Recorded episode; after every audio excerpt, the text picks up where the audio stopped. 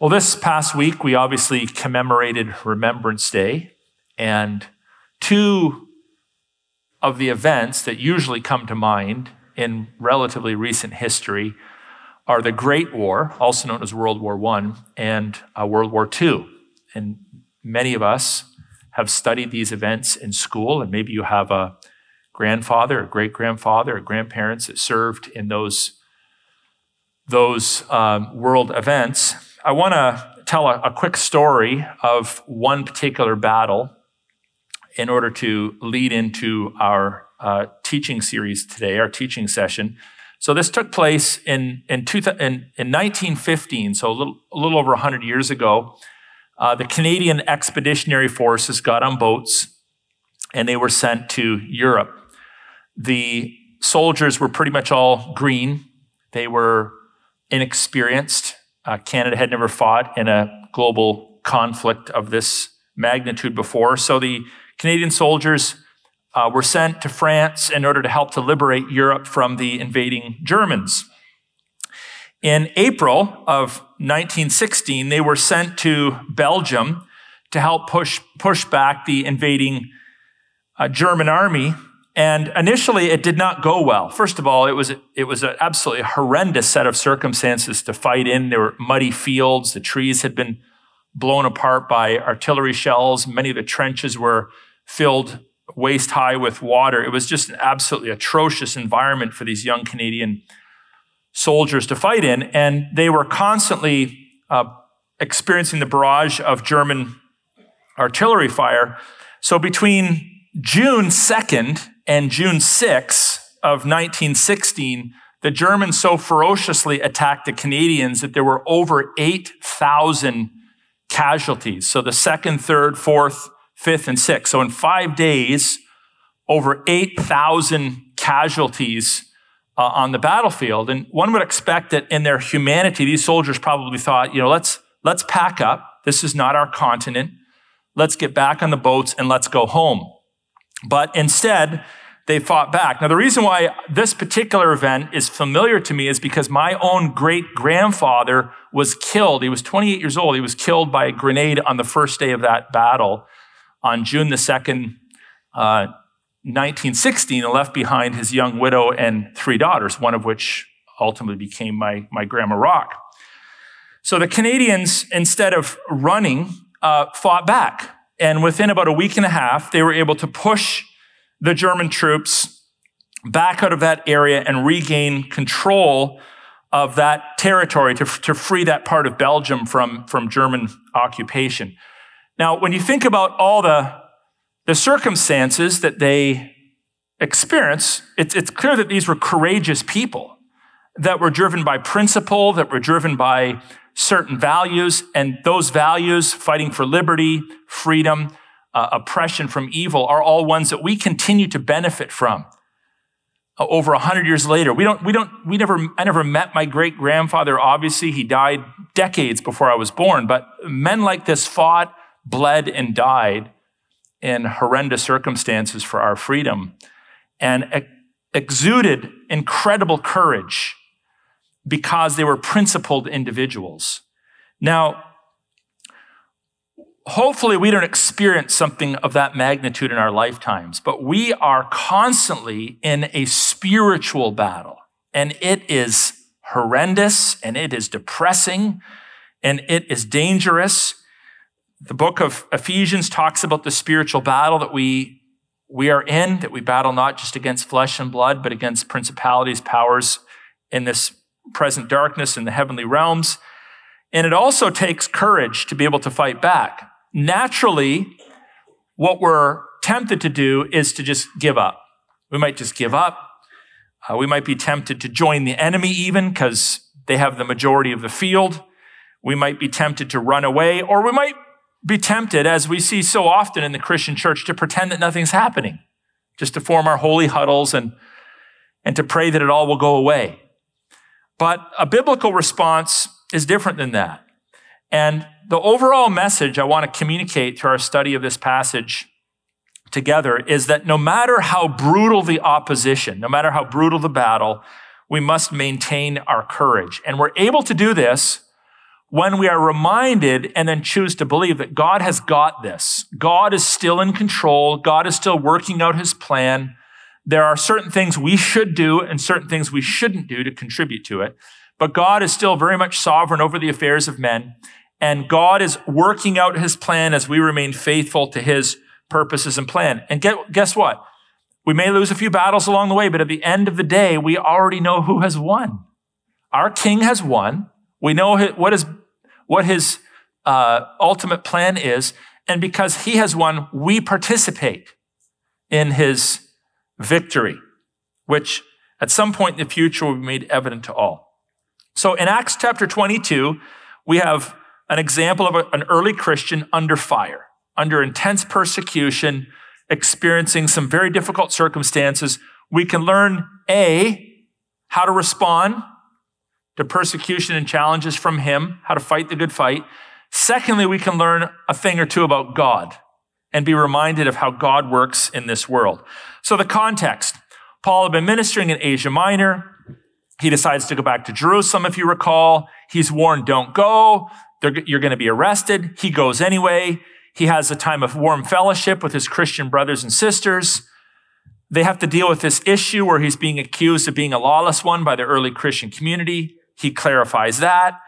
Then he's arrested by the Roman officials. The Roman officials attempted to whip him. Just before they whipped him, he said, I'm a Roman citizen. They backed off.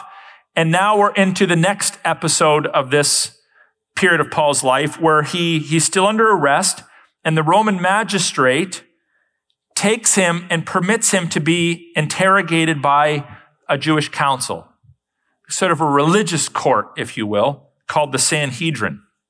And probably the reason why the Roman official did that was for political reasons. He wanted to make sure that he was still sort of more or less in good standing with the Jews because the Romans were an occupying force in the land that we call Israel today. They were occupying that. The Jews were under their military and, and um, judicial authority, but they're always wanting to, you know, keep, keep some connections, keep some camaraderie. He knows the Jews are upset, so he passes Paul off to be interrogated by um, the Jewish uh, leaders. So here's what it says in Acts 22, verse 30. But on the next day, desiring to know the real reason why he was being accused by the Jews, he unbound him. So the he here is the tribune, the Roman magistrate, and commanded the chief priests and all the council, that's the Sanhedrin, to meet. And he brought Paul down and set him before them. So you'll notice it says, desiring to know the real reason. Even though he already knew Paul was innocent, he, he tried to whip him. He was told he's not allowed to whip him, so he, he backs off. But he passes him off to the Jewish leaders. There, there's a, like a certain sinister nature to this individual. He just, he just can't seem to just release the guy. That's what he should have done. Just, just release Paul. But he's putting him through all these ordeals and you know, Paul in his humanity might have been thinking, why, Lord? Why me? Why are you allowing this to happen? But bear with me, we discover that good things happen as a result. Now, one might assume, so you have the Roman army, their magistrate was about to whip Paul, realized he couldn't under law. One might assume that when Paul gets passed off to a religious court, things would go better for him. After all, aren't religious people supposed to be a little more honorable?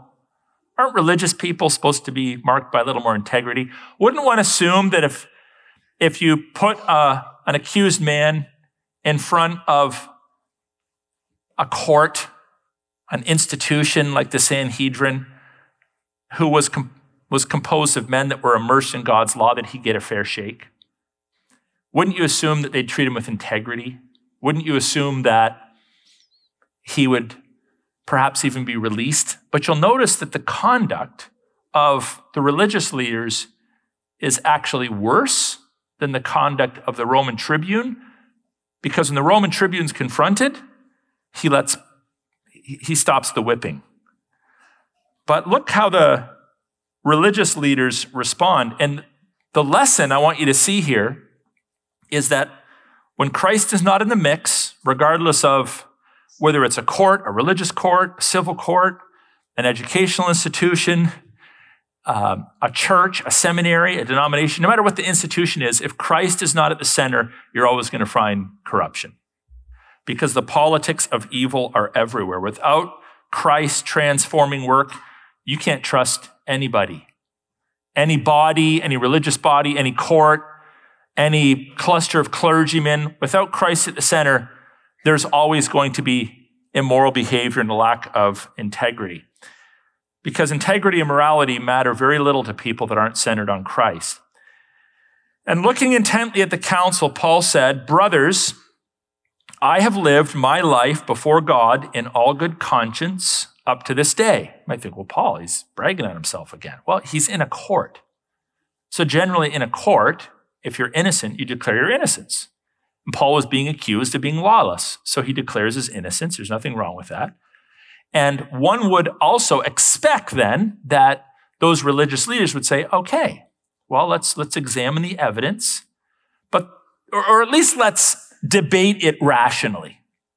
Let's, let's say, well, actually, Paul, we don't agree. We have some evidence. We have some photographs. We have some video. We have some recordings. We have, we've done some detective work. We, we want to show you that, that the accusations made against you are obvious. But there's none of that. Look what it says.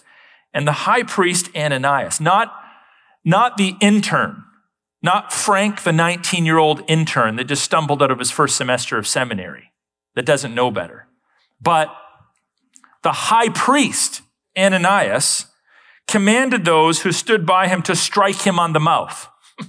it's kind of an immature guttural response. They, they slap Paul across the face as he's trying to defend himself. It, it shows the, the evil in these men's heart toward the gospel. So Paul, of course, is taken back and he says, God is going to strike you, you whitewashed wall. Are you s- sitting to judge me according to the law, and yet contrary to the law, you order me to be struck? So whitewashed wall is like you're covering yourself up with white paint, but behind it, there's still a lot of nastiness. So it's, it's an insult. He's, he's confronting their hypocrisy. So then everyone who's observing, one would think, would say, okay, you know what? Yeah, the high, you took it too far, buddy. You actually just violated God's law yourself by physically assaulting someone without any reason to do so. But no, those who stood by said, Will you revile God's high priest? So they, they, defend, the, they defend the priest. Paul then one would assume would get defensive and try to justify his own behavior. After all, when you're confronted, isn't that kind of human tendency? I, ju- I immediately justify my own behavior. Paul said, I did not know, brothers, that he was the high priest, for it is written, You shall not speak evil of a ruler of your people. So Paul immediately apologizes. So Paul here is appealing to his testimony. He's physically assaulted. He's trying to plead for his uh, innocence the high priest scolds, uh, the high priest has him hit, and Paul scolds the high priest. Doesn't strike the high priest, scolds him.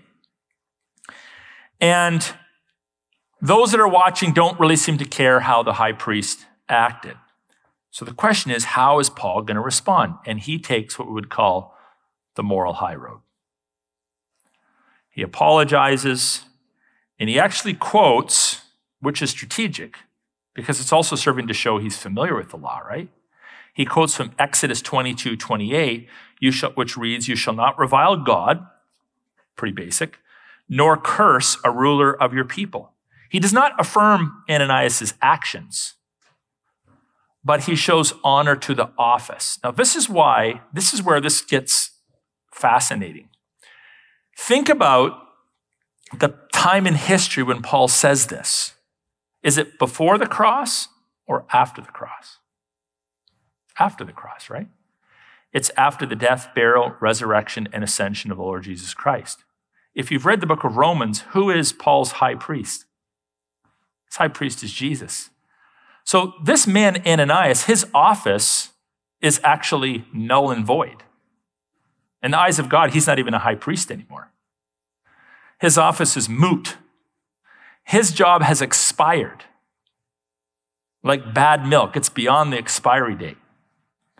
And Paul could have said at this point in time, Well, I don't believe in the high priest. My high priest is Jesus, which would have been accurate, it would have been theologically accurate, and would have been true.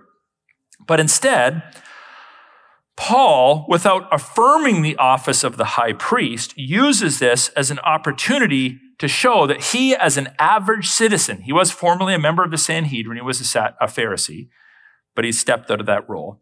He's showing that this average guy whose life has been changed by the Lord Jesus Christ is more righteous and more aware of the law of God than the guy that holds the highest religious office in the land. So think about that. Without Christ, you can hold the highest religious office in the land.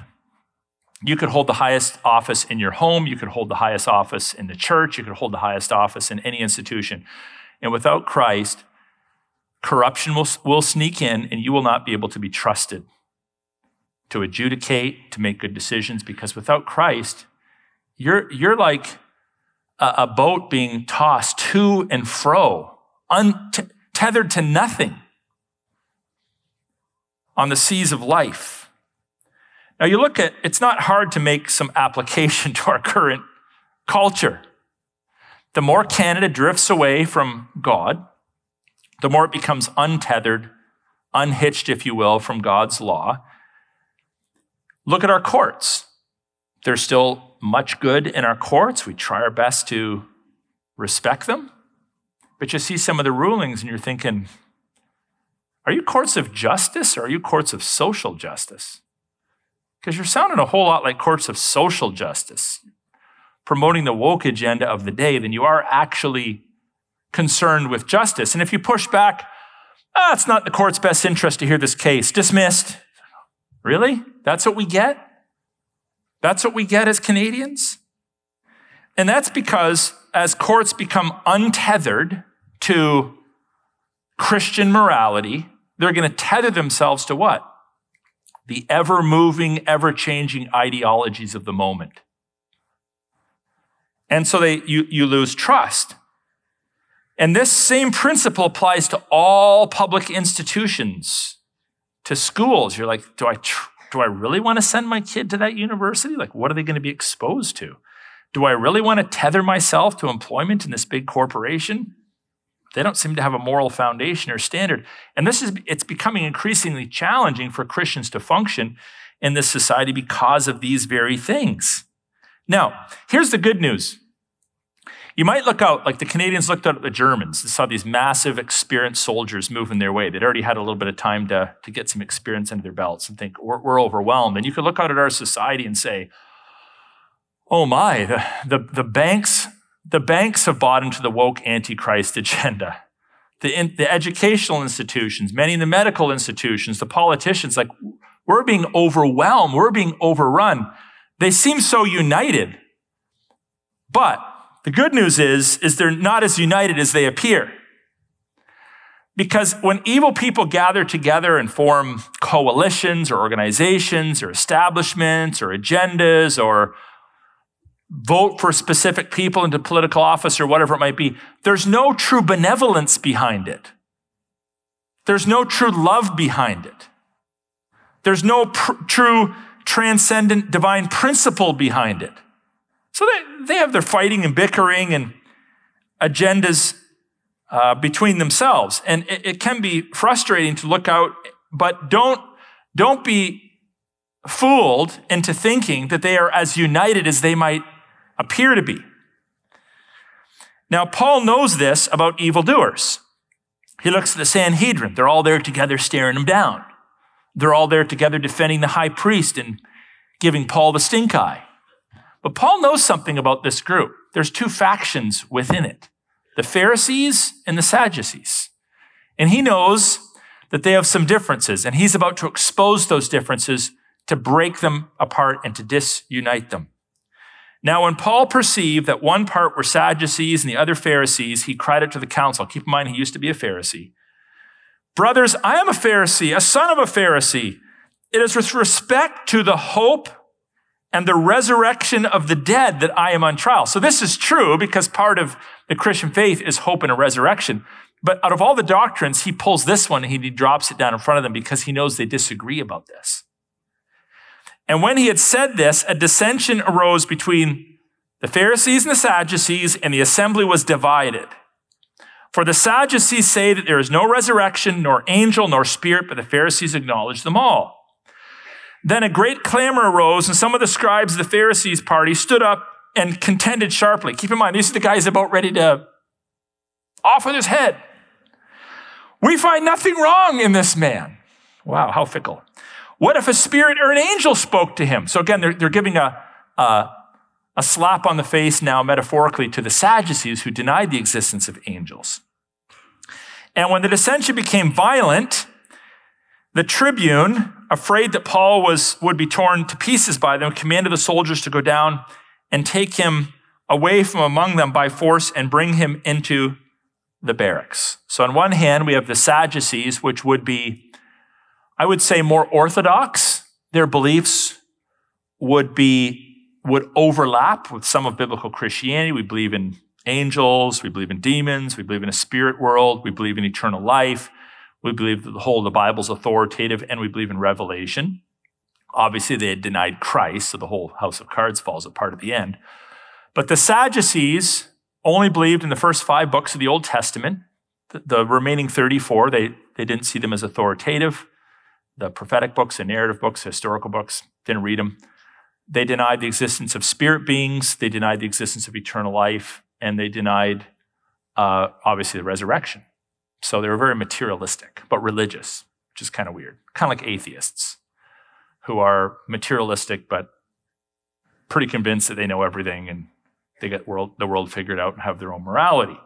So Paul knows this about them and he drives a wedge between them. Don't be afraid of doing that.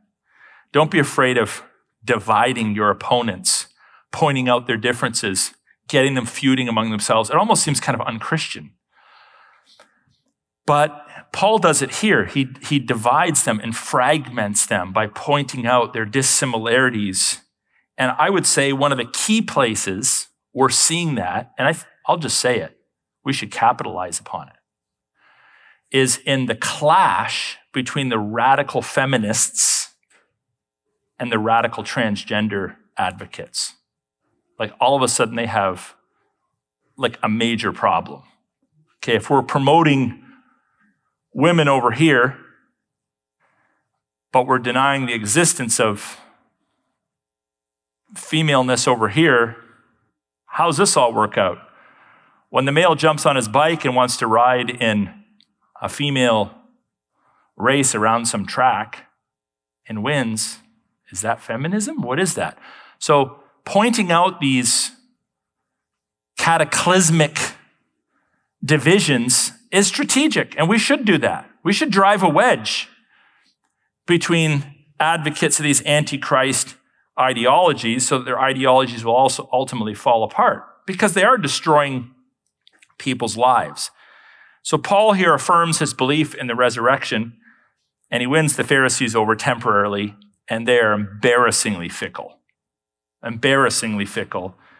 And Paul lives to preach another day. Well, here's where the passage really gets into some, some good stuff. And that is that we are reminded now of God's work in it. And one of the undying truths that Christians probably should be reminding themselves of, if not daily, every week, regularly, is that God's promises never fail. God's promises never fail. If God says it, he will do it. God's promises never fail. The Bible says the following night, the Lord stood by him and said, Take courage. There's our key word. Take courage, for as you have testified to the facts about me in Jerusalem, so you must testify also in Rome. This is good news. Like, take courage. Paul, you've done a great job representing me in Jerusalem. I'm not releasing you yet. You have another assignment. I want you to go do the same thing in Rome. Now, when you're suffering, when I'm suffering, when we're feeling a little bit of pressure, from the public, being called names. Maybe you're being trash talked on social media or you're in jail because you spoke out against some godless ideology in the country or you resisted tyranny or whatever it might be. And you're like, Lord, please rescue me. And if he doesn't rescue you right away, the, the natural tendency is to start to think, oh, did he abandon me? Like, why is he allowing me to suffer? But when we step back from the immediate pain of the moment and we, we, we choose to believe that God is working all things out for our good and for his honor and glory, it allows us to endure a little bit longer because when we're suffering, our audience tends to expand, doesn't it?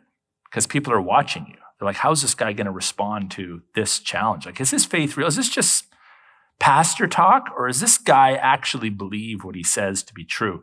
People are asking that of you at your work, in your family, your extended family, the people that don't know you. Your testimony over the long haul is far more powerful than some momentary exhibition of faithfulness that you might show. So sometimes God allows us to suffer over an extended period of time, but he's we need to believe he is using this for his honor and for our good. So Paul's Paul gets the message. God says, you know, well done, Paul, but just so you know, you're not released yet. You're going on to, on to Rome to testify on my behalf. So here we have a reminder that God is bigger than the deadliest foe. God is in charge, God is sovereign. Just say it to yourself regularly. You're sovereign, you're in charge, you're the King of Kings, you're the Lord of Lords. God's got this. Now we have a little bit of insight into, uh, provided to us from a text, into the way godless people connive and deceive and strategize against God's people. So we've been, if you break it down this way, we've been called to be courageous for Christ.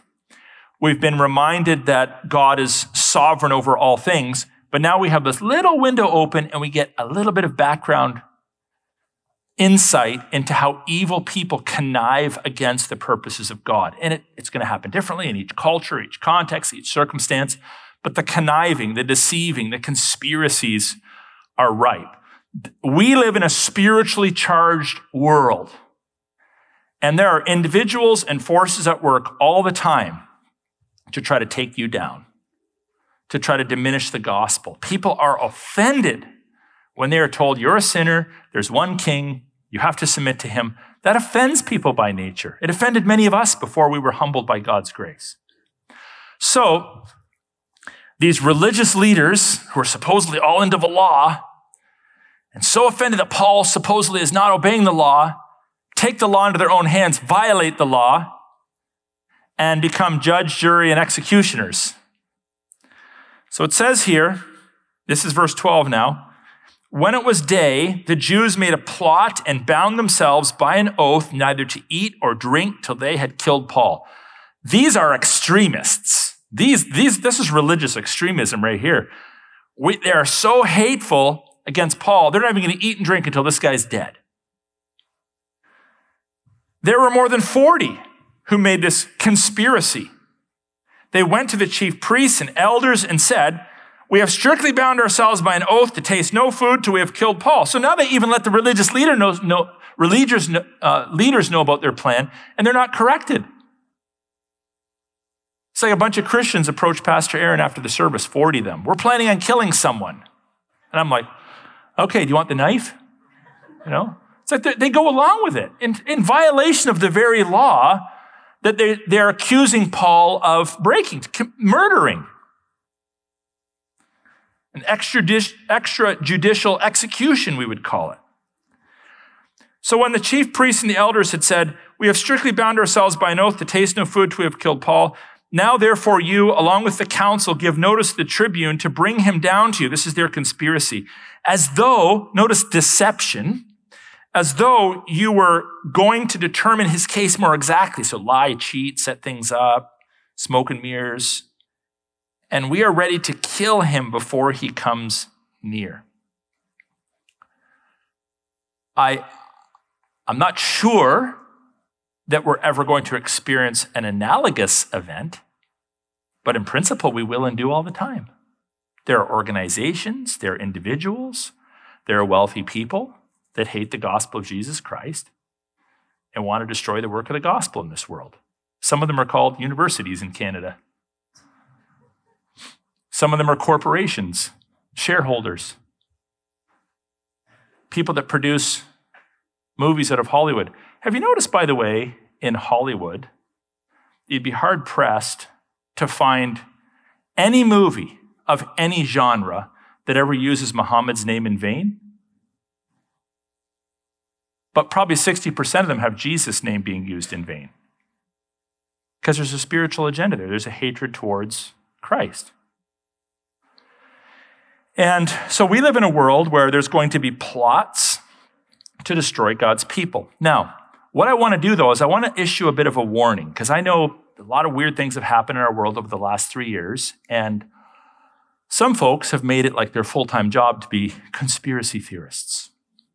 And while there are many conspiracies that are proven true, we need to be principled people. So I want to give you some principles that you would, you would do well to uh, consider and abide by when you're identifying plots or evil in our world.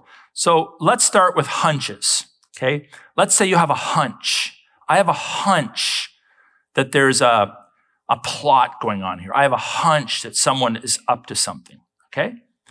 Well, we are called as Christians not to bear false witness. And so hunches are not sufficient.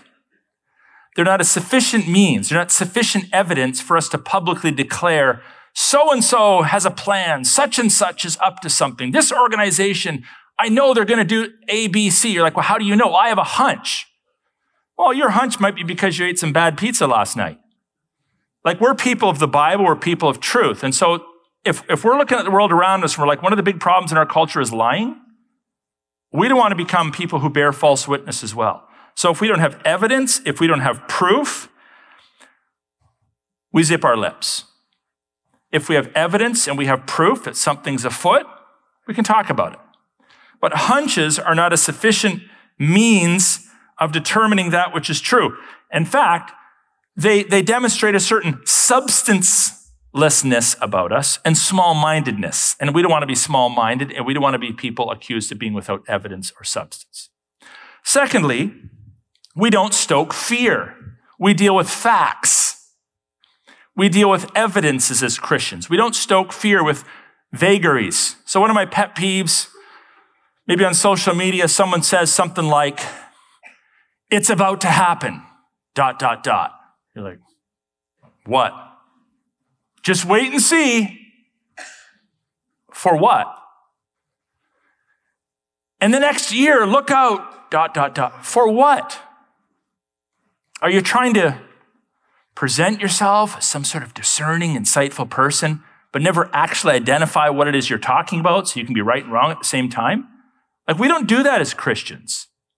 We don't, we don't throw out fearful statements with no substance, no evidence, just because that's what people tend to do these days on social media. We deal with facts. You read a website, it's like clear to this organization has an has a nasty agenda. This is their agenda. We criticize that. Someone stands up at a podium and says, here's my agenda for Canada, and it's wrong and godless. We criticize that. Someone teaches a lecture at a university that's wrong and godless. We criticize that. We don't, we don't deal in the realm of the mysterious, the unknown, the conjecture, hunches, weird social media posts that make you look smart with no real substance behind it. We don't do that as Christians. Third, evil plots are usually far more simple than you think for the very reason that evildoers have depraved minds and they're not as organized or as put together than a lot of people think. I heard consp- I've heard people articulate conspiracy theories that literally would require tens, if not hundreds of thousands of people to all be in on it, and everyone's absolutely quiet. No one ever spills the beans for any reason. Like, think rationally. Now, even if some of those things ultimately appear to be true, give it time for them to manifest themselves. In the meanwhile, we have all sorts of very obvious lies and very obvious agendas in front of us. We need to be focusing on those, not concocting possibilities, not promoting our own hunches. This is not a Christian way of thinking about life and it's unhelpful. And it actually creates people who see boogeymen around every bush, every tree, who literally lie, who promote falsehoods and are absolutely convinced that they're true without any substance or evidence. It's not appropriate. Finally, Stop watching homespun, grainy videos out of context with wild, fanciful claims promoting some new conspiracy. Put that stuff aside. Deal with the facts. Again, go onto a university website, read through the syllabus in the social sciences curriculum. You'll see what they believe and you can criticize that. Listen to political speeches. There's lots to criticize in political speeches. Look at some of the policies, the mandates that are publicized in Canadian culture. There's all sorts of enemies for us to fight. The last thing we need to be doing is making up enemies without evidence, without substance. It's not appropriate. It's literally, literally you're lying. You're literally bearing false witness. And how can we criticize the world around us for bearing false witness if we are bearing false witness? And if our epistemology, our, our view of knowledge is so reduced that we believe that truth is based on a hunch. Truth is not based on a hunch. So these are some things for us to consider as Christians. And finally, let's focus on solutions. Let's criticize that which we know to be true. Let's speak truth into the lies, and that'll keep you so busy you won't have time for these fanciful conspiracy theories that frankly make most of us look like fools, especially in the Christian community if they're being promoted by Christians. Well, because of the lies we face, I am very concerned that Christians not engage in this kind of fanciful speculation, but we show ourselves to be thoughtful, rational, evidential, critical thinkers that can observe, listen, dissect, and break down the philosophies and evils uh, of our age. One of the things I love about the Bible and this happens time and time and time again, is God often uses God is ultimately the hero of the Bible. We know that. But God often uses a human hero to accomplish his purposes.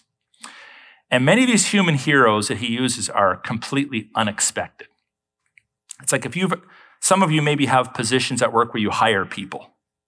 You get a stack of resumes. I assume when you go through the stack of the resumes, you look for the best candidate. You don't look for the worst candidate. It's like, I'm going to pick the worst candidate. But time and time again, when God's about to use someone for heroic purposes, he picks like the worst candidate.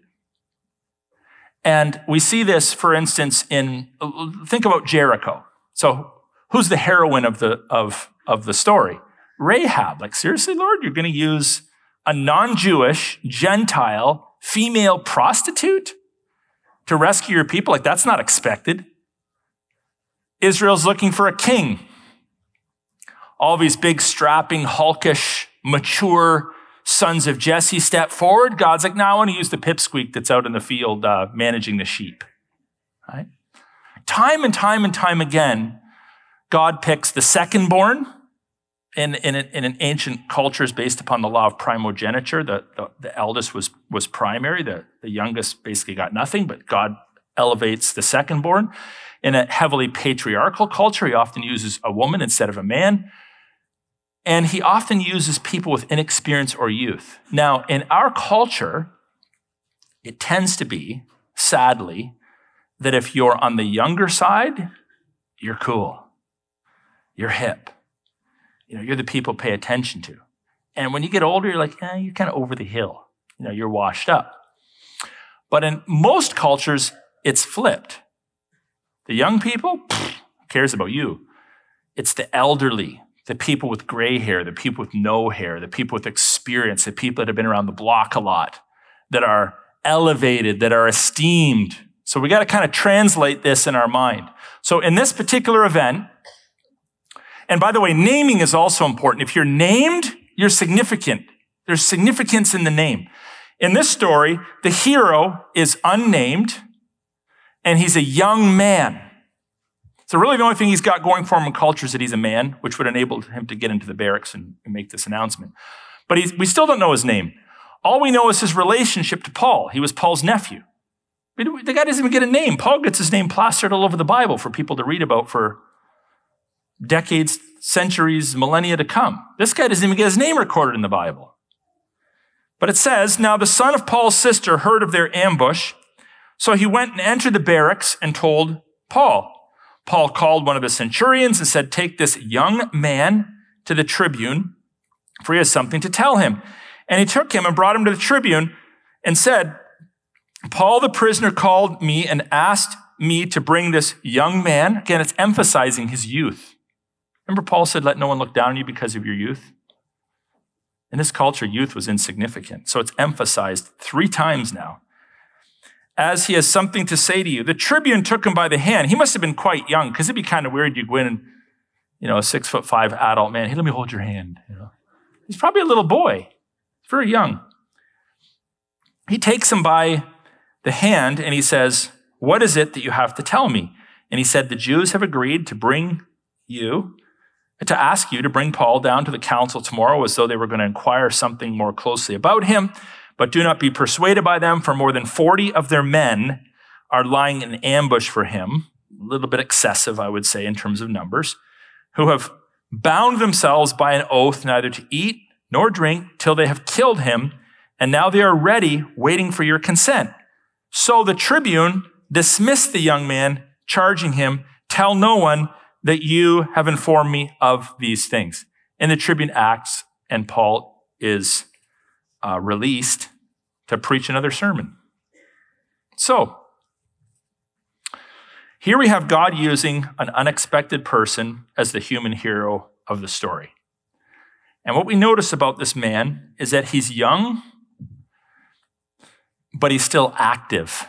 He's still involved. He's young, but he's active. He doesn't use his youth as an excuse to say, well, I'm not ready. I saw, I saw the lie, but what do I know? Brothers and sisters, there are umpteen dozen excuses that you could concoct to stay on the sidelines and not to call out lies, to participate in the rescue or redemption of God's people. I'm not verbally skilled enough. I'm not old enough. I'm too old. I'm not known in culture. I'm an introvert. I'm an immigrant. Who's going to listen to me? There's all sorts of excuses we can concoct to remain passive in the face of evil. But this young man does what's right. Secondly, he doesn't conceal the lie. We don't conceal lies. We call out evil. We identify evil, evil behavior, evil actions, and we're unafraid to label it. And ultimately, we trust in God to rescue his own. He's kind of putting his neck on the line, I would say, to have an audience with the Roman tribune. The Roman tribune could have said, off with your head. Now it's your turn to be uh, whipped or whatever it might be. But he trusts in God to rescue his own. And we should do the same.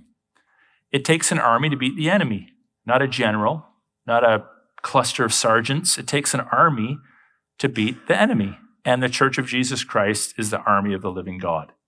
And each of us has a role to play. There's no passive players in an army, and there's no passive players in the church. No excuses. Don't conceal lies. Do the right thing and trust in God to use you as He sees fit. And remember that in all of this, God is bigger than our deadliest foe. So let's take courage. Let's be encouraged. God is working in the world around us. He will fulfill his promises. He will redeem his own. In the meanwhile, let's study the tactics of our enemies and let's choose courage over timidity and allow God to use us as he sees fit.